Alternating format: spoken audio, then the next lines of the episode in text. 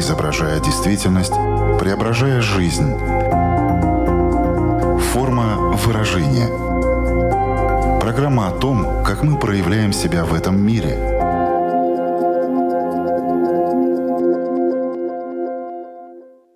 Здравствуйте. Меня зовут Александра Плотникова. В эфире Латвийского радио 4 программа «Форма выражения». Приветствую вас также, если мы встретились с вами на одной из крупнейших платформ подкастов. Приглашаю вас сегодня в мир желаний. Нет, мы не будем учиться загадывать желания, мы будем знакомиться с ними, то есть разбираться в природе их возникновения. Постараемся найти ответ на вопрос, как отделить свои желания от навязанных вам кем-то. Поговорим о том, почему важно чего-то желать и как так получается, что некоторые люди как будто ничего не хотят. Как ни крути, эта тема касается каждого из нас, поэтому не переключайтесь и знакомьтесь с нашим гидом по миру желаний. С нами на прямой связи из Португалии психолог, врач-психотерапевт Ольга Адаменко. Здравствуйте. Здравствуйте, Александра. Форма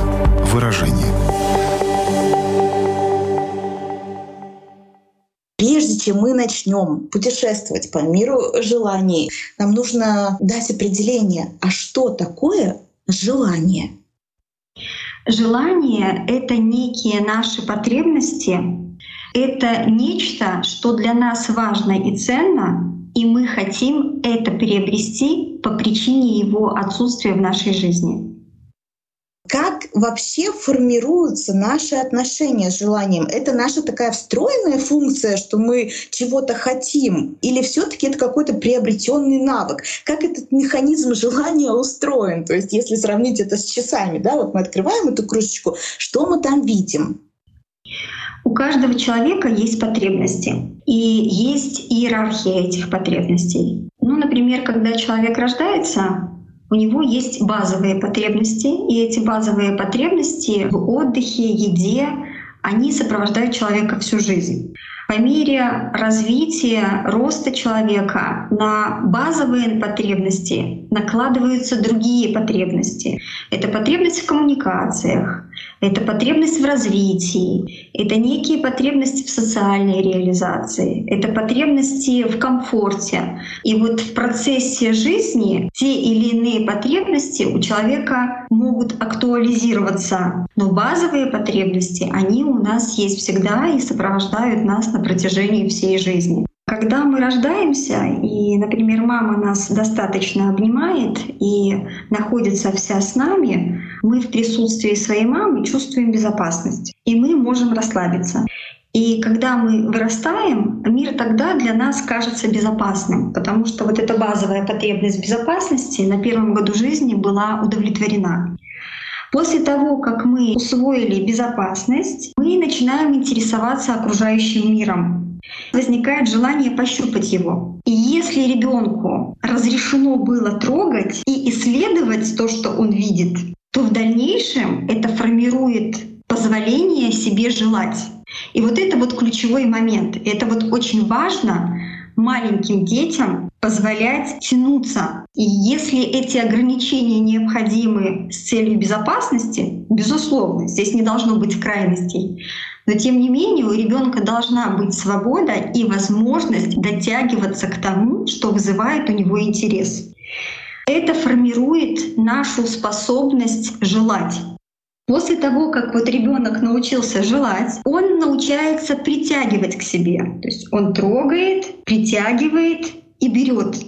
Вот через вот этот момент в детстве, если он был реализован достаточно, это как раз-таки формирует основу для того, что в будущем, став взрослым, человек понимает, что он хочет, и он позволяет себе это брать.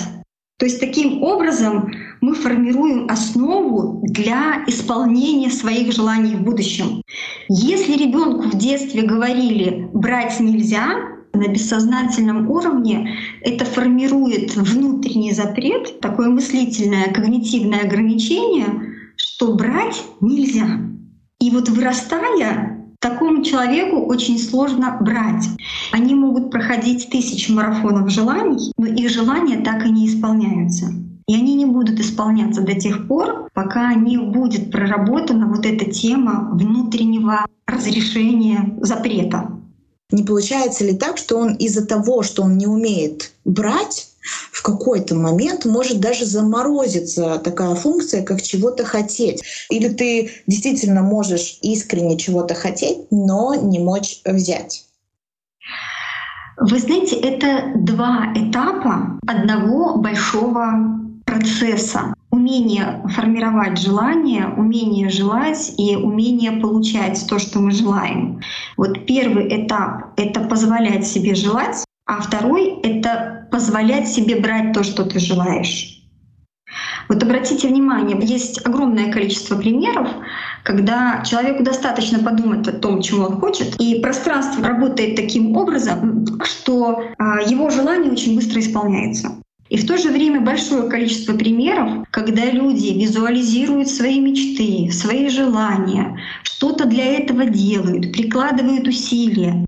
Это как раз-таки те ситуации, когда желать человек вроде бы умеет, а получать желаемое нет. Это вот два звена одной цепи. Отсутствие навыков желать, либо отсутствие навыка принимать может привести к различным жизненным сценариям в судьбе человека. Кто-то действительно может отказаться от желаний и максимально абстрагироваться от материального мира, уходя в мир духовный, где присутствует минимализм.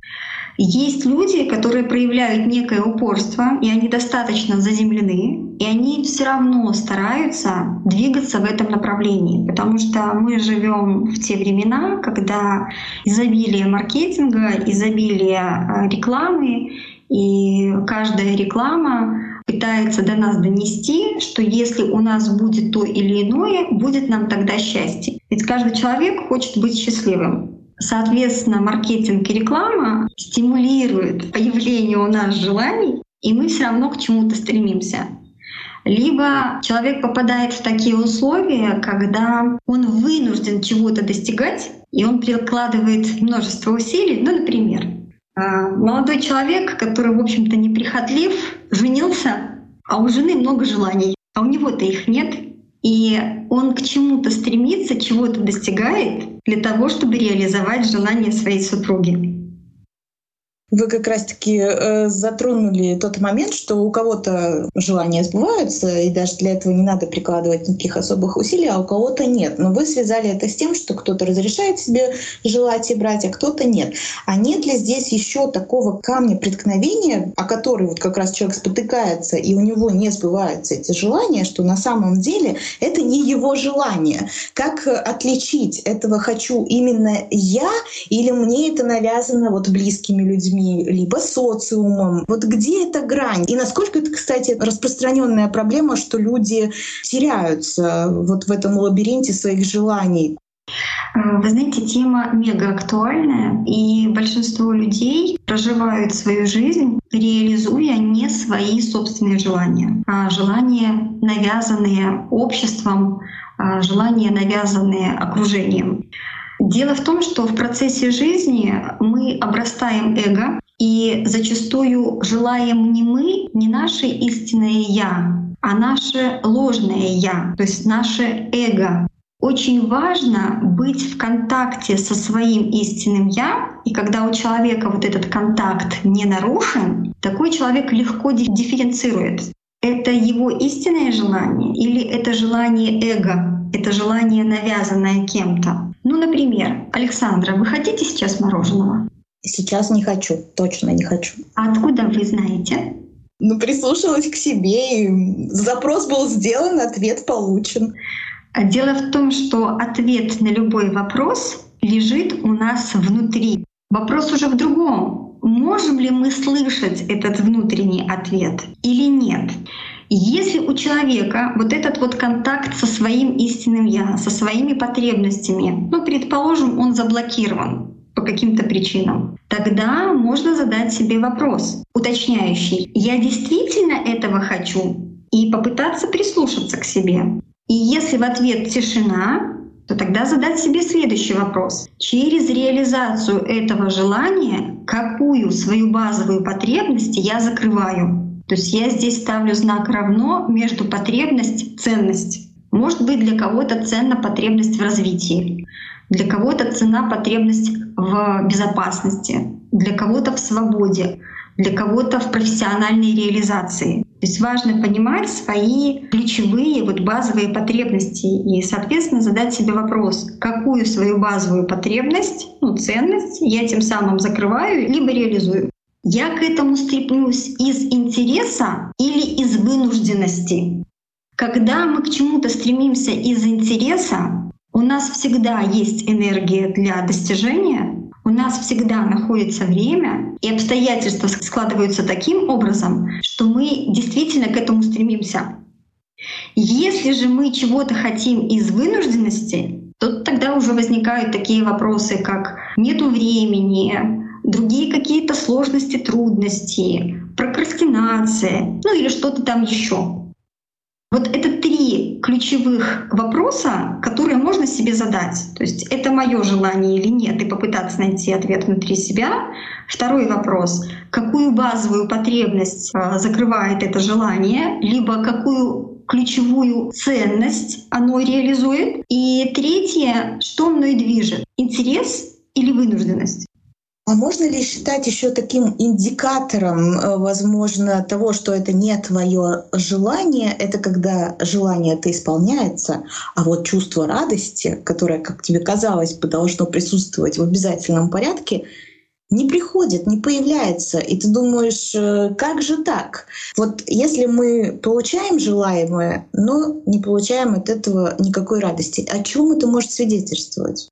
Это может свидетельствовать о том, что человек реализовывал не свое желание, что его истинные потребности, они другие. Очень многие люди прикладывают очень много усилий для того, чтобы достичь некого материального успеха, и у этого материального успеха зачастую даже есть свои некие атрибуты. И когда человек к этому стремится, прикладывает усилия, достигает, достигает, но он этого достигает в ущерб себе возникает вопрос, где человек сам себя предал. Если на пути достижения было предательство самого себя и своих потребностей и своих ценностей, радости от реализации желания, от цели достигнутой не будет. Либо здесь может еще возникать такая ситуация, она очень часто в жизни возникает, когда человек достигает, например, а, материального успеха, но другие сферы его жизни начинают сыпаться, либо там большое проседание. Я хочу еще поговорить о людях, которые на вопрос, чего ты хочешь, говорят, не знаю, ничего я не хочу. Бывают такие люди, которые ничего не хотят, или они думают, что они ничего не хотят по каким-то определенным причинам. Таких случаев действительно много, когда человек ничего не хочет, либо он не знает, чего он хочет. А, чаще всего причина такого состояния обусловлена тем, что в детстве ребенок отказался от своих желаний ради желаний мамы. И свою способность желать, ну, она у него заблокирована. И такому человеку, если дать ему домашнее задание и попросить написать список из 100 желаний, ну 10 кое-как он еще напишет. А дальше у него действительно возникают трудности, потому что он не дифференцирует, он не понимает, а, что он хочет. И здесь нужно искать причины, восстанавливать вот этот контакт с самим собой, со своей способностью желать, для того, чтобы краски жизни этого человека заиграли по-другому. В то же время есть другие истории, когда человек находится в таком состоянии, когда фон настроения понижен, и одним из проявлений депрессивного состояния это является апатия когда у человека нет интереса к тому, что происходит, и когда человеку перестают доставлять удовлетворение то, что доставляло удовлетворение раньше. Таких случаев тоже много, потому что мы живем с вами в век стресса, И стрессоустойчивость у всех людей разная. И некоторые люди склонны к тому, чтобы впадать в тревожно-депрессивные, либо депрессивные состояния. Это те состояния, когда человек не способен желать. Корректно ли сказать, что если у человека есть такой интерес к жизни, то он, соответственно, и больше чего-то хочет от этой жизни получить? Вот то, что вы говорили про эти состояния. То есть здесь такая корреляция существует. Чем вкуснее, мне кажется, эта жизнь, да, вот для человека, тем, соответственно, ему хочется еще, еще, еще. Безусловно, здесь прям прямая есть зависимость. Нами в жизни движет интерес. Если есть интерес, мы готовы горы свернуть. У нас энергии через край. Мы можем делать несколько дел одновременно, потому что энергия интереса — это наша движущая сила, и она и побуждает, мотивирует, и она обеспечивает весь этот процесс. Поэтому да, здесь прямая связь. Форма выражения. Я предлагаю сейчас э, построить вместе башенку из, из э, вот этих навыков, которые формируются. Умение желать, позволять себе желать, позволять себе брать и так далее. Первый кирпичик, который нам надо заложить в эту башенку, это будет именно умение желать. Если да, то вот если кто-то нас слушает и понимает, что у него этого умения нет, то что с ним можно сделать, как его можно э, развивать? Да, первым кирпичиком будет как раз-таки умение желать. Ну, если работать самостоятельно, это будет очень долгий путь. Нету гарантии, что он будет результативным. И здесь нужна работа со специалистами, психолог, психотерапевт, коуч, ну, неважно. А, главное, чтобы у этого взаимодействия был результат. Второй кирпичик — это позволение себе желать. И вот третий важный кирпичик — это позволять себе брать. И для того, чтобы проработать вот эти кирпичики, если человек понимает, что у него с этим есть некие сложности, необходимо обратиться к специалисту и вместе с ним разобраться, поисследовать и найти причину и проработать их для того, чтобы вот энергия жизни а, свободным потоком шла через его жизнь и наполняла, обеспечивала ресурсами, и чтобы при этом человек чувствовал себя комфортно и гармонично. Я сейчас задумалась еще над тем, под какими, возможно, запросами от клиентов может прятаться неспособность э, желать, неспособность э, себе разрешать желать и так далее. Знаете, как такая маска, под которой скрывается на самом деле именно это. Сейчас очень актуальна тема баланса «давать-брать». И мне кажется, что эта тема, она прям очень сильно фонит в любых сферах. И когда человек приходит к какому-то пониманию, осознаванию, что он вроде бы дает, дает, дает, а получать ничего не получает. Неважно, это отношения с любимым человеком, это отношения с детьми, это отношения с работодателем, либо это отношения с обществом в целом. То есть если человек вдруг понимает, что у него с этим есть какие-то нюансы, то это повод задуматься над тем, а что вообще с моей способностью брать. Если я много даю и не получаю, либо наоборот, человек может э, ловить претензии в свой адрес, что ему много дают, дают, дают, а он якобы ничего не отдает. Это опять-таки один из следующих кирпичиков, когда мы научились желать, брать, наслаждаться обладанием. Важно еще уметь делиться и отдавать. И для того, чтобы человек чувствовал себя действительно в балансе и в гармонии с самим собой и с миром, все вот эти кирпичики, они должны быть простроены. И основная маска, с которой приходят люди а, в терапию, например, на консультацию, это про то, что у них есть некие трудности в отношениях. И начинаем разбираться, а там есть вопросы с балансом. Или у него есть некие трудности с самореализацией. Опять-таки, начинаем разбираться, а там есть какие-то вопросы с чувствованием своих потребностей, своих желаний. Это то, что встречается чаще всего. Вот насколько важно более громко говорить этому миру, чего я хочу. Знаете, это вопрос такой лично для меня дискуссионный. Дело в том, что со словами мы теряем очень много энергии. И когда мы о своем желании прям говорим вслух, это может как раз-таки зачастую схлопнуть реализацию желаемого. Списки желаний составлять нужно, важно, полезно, ценно. Очень важно список своих желаний пересматривать хотя бы раз в квартал, потому что жизнь настолько быстротечна, настолько у нас сценарии жизни могут меняться, и какие-то желания могут перестать быть актуальными.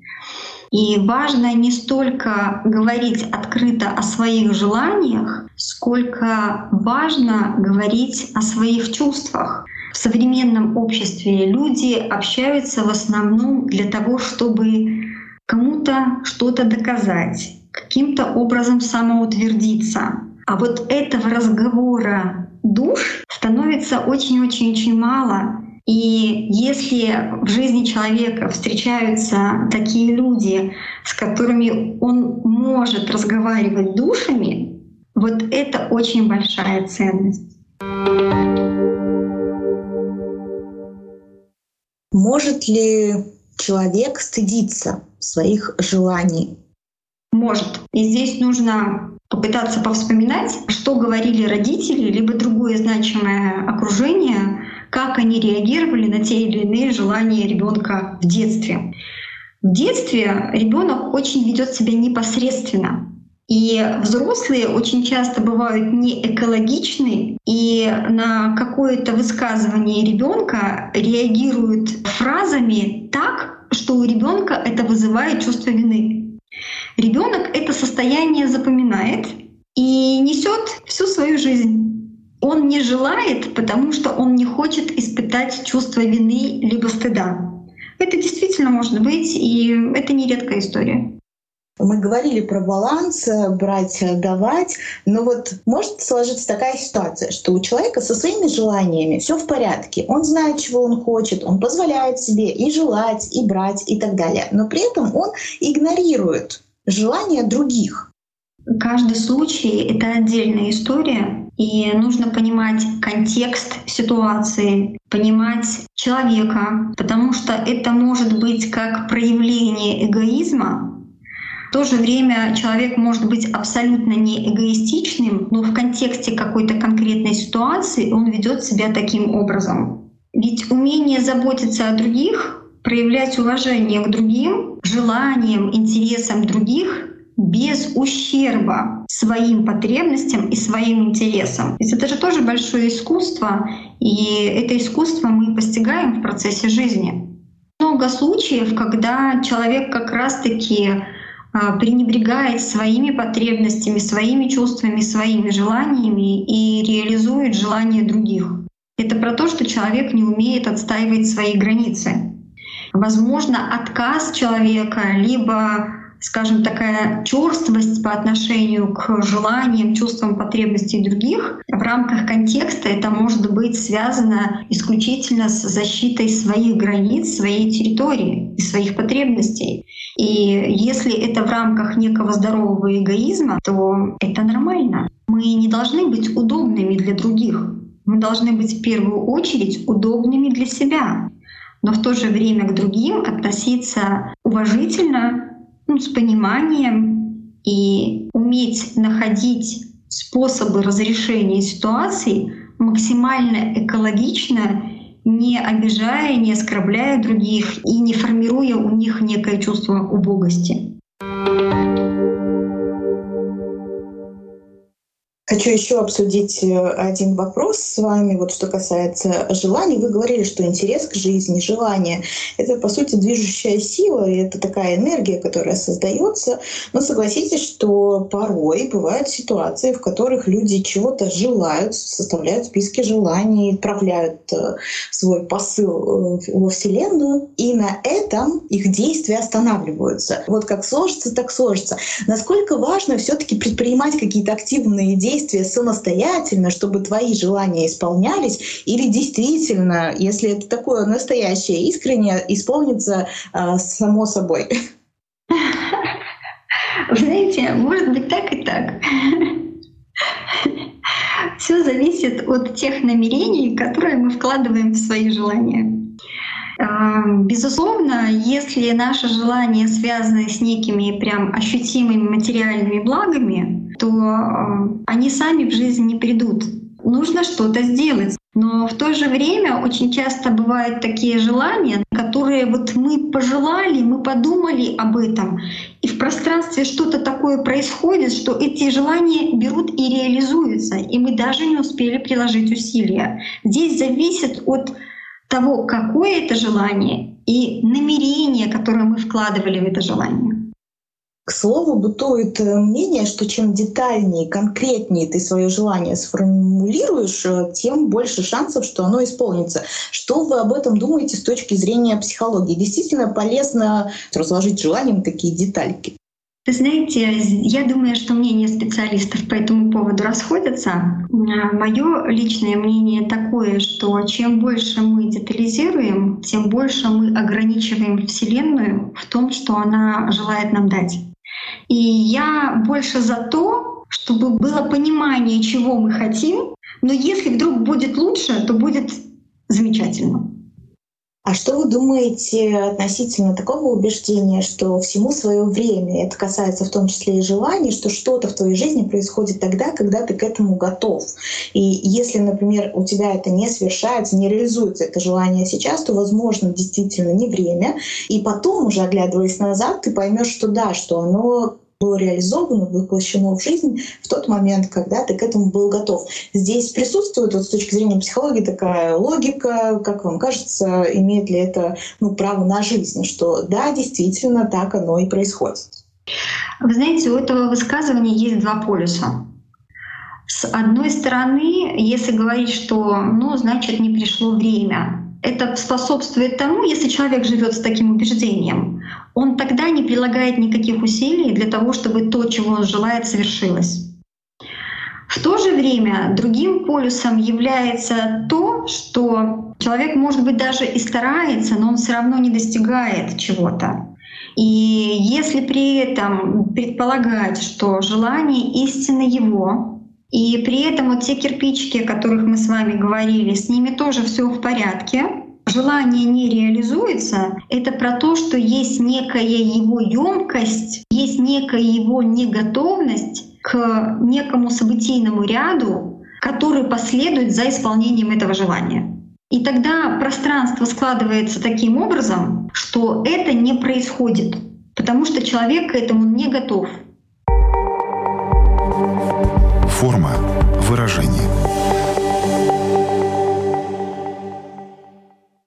Порой наши желания воплощаются в жизнь в таком искаженном виде. Ну, например, ты такой думал, что ты так устал, ты хотел бы побольше времени провести дома. Ну и потом ты заболеваешь, и у тебя нога ломается, ты не можешь выйти из дома. Вот ты хотел э, провести больше времени дома, ваше желание исполнилось. Вот эта искаженная реальность, которая все-таки существует в нашей жизни, действительно так бывает, что ты э, хотел, но оно таким очень неэкологичным по отношению отношению к тебе способом было реализовано, это просто совпадение такое, или все-таки надо правильно как-то желать? Сила мысли — это великое дело, поэтому мыслить нужно правильно. И если мы говорим о том, что как мы устали, как все надоело, хочу побыть дома, соответственно, может прилететь в нашу жизнь все что угодно. Но в то же время, если мы будем говорить о том, я так хочу отдохнуть, я так хочу расслабиться и подумать о том, каким образом мы хотим отдохнуть и хотим расслабиться. То есть вы понимаете, вот казалось бы ситуация одна и та же, но мыслительный либо словесный посыл разный. Соответственно, и сценарии, которые приходят в нашу жизнь, они тоже разные. Например, э, человек, то есть общаясь с другим человеком, он говорит, ой, я не хочу это слышать. Все, все, не хочу это слышать, прекратите. Вот казалось бы, что такого в этой фразе? Но тем не менее в речи человека она присутствует очень часто. Это способствует тому, что у человека развивается некое состояние, когда он начинает плохо слышать. То есть либо отек ушек, либо там какие-то отиты, либо тугоухость развивается, либо еще что-то. То есть то, что мы говорим, оно в себе несет очень большую энергию. И нужно заниматься гигиеной своих мыслей. Это то, чему можно научиться и мыслить максимально, скажем так, конструктивно, экологично для самих себя. Это очень важно. Наша программа постепенно подходит к концу. Нам надо с вами достроить нашу башенку, которую мы тут э, кирпичик за кирпичиком э, выдружали. Можно ли сказать, что последний кирпичик э, в этой башенке — это благодарность? Благодарить и быть благодарным за то, что у нас есть, и за то, что мы получаем, невероятно важно. Когда мы говорим спасибо, это про то, что мы в ответ что-то должны. А когда мы говорим благодарю, это про то, что мы это принимаем, и мы за это ничего не должны. А мы настолько стали потребителями, мы настолько много имеем комфорта в своей жизни и воспринимаем все происходящее как некую данность, и мы хотим все больше, больше и больше. В самих желаниях ничего плохого нет. Но здесь должно присутствовать как некое разумное потребление того, что нам а, мироздание дает. Точно так должно быть и некое отдавание этому мирозданию. Вы представляете, как мы можем улучшить, украсить мир, в котором мы живем? Кстати, в заключении у нас есть еще такая рубрика «Домашнее задание». Какое это могло бы быть задание? Если у вас нет списка желаний, обязательно его составить. Постарайтесь написать как минимум 20 желаний. При этом ответьте параллельно сразу же на три вопроса. Это мое желание или это желание, навязанное кем-то? Какую мою базовую потребность или какую мою ценность закрывает это желание. И в достижении этого желания а, интерес или это вынужденность. Когда вы пропишете желание и под каждым желанием ответы на три этих вопроса, для вас станет очевидным вероятность исполнения этого желания и позволит вам качественно пересмотреть свои желания. Если же список желаний у вас уже есть, то на каждое свое желание вот ответить на три этих вопроса, чтобы вы могли, условно говоря, навести порядок среди своих желаний немножко их профильтровать. И свое внимание, свое время, свои силы направить именно на реализацию ваших желаний. Вот мы тогда и получаем вот тот вот имбау-эффект и способность получить удовольствие от реализации желания. Но у меня есть еще и второе домашнее задание. Оно для тех людей, у которых есть сложности и а, непониманием, чего они хотят. Как минимум три раза в день на протяжении как минимум двух недель задавать себе три вопроса. Где я? Что я чувствую? То есть что чувствует наше тело? Что мы чувствуем внутри? То есть какое наше состояние? и чего я хочу. Ну, например, я так голоден, и я очень хочу кушать сейчас. Или была такая классная идея сегодня в разговоре с коллегой, и я вот хочу ее реализовать. То есть вот эти три вопроса, они повышают уровень осознанности, и они способствуют тому, что человек со временем начинает дифференцировать свои чувства и желания. Вот так заканчивается наше путешествие по миру желаний. От себя могу сказать, что я очень хочу, чтобы наша программа развивалась, приносила пользу. И я очень хочу, Ольга, с вами встретиться еще раз. Надеюсь, что мое желание исполнится.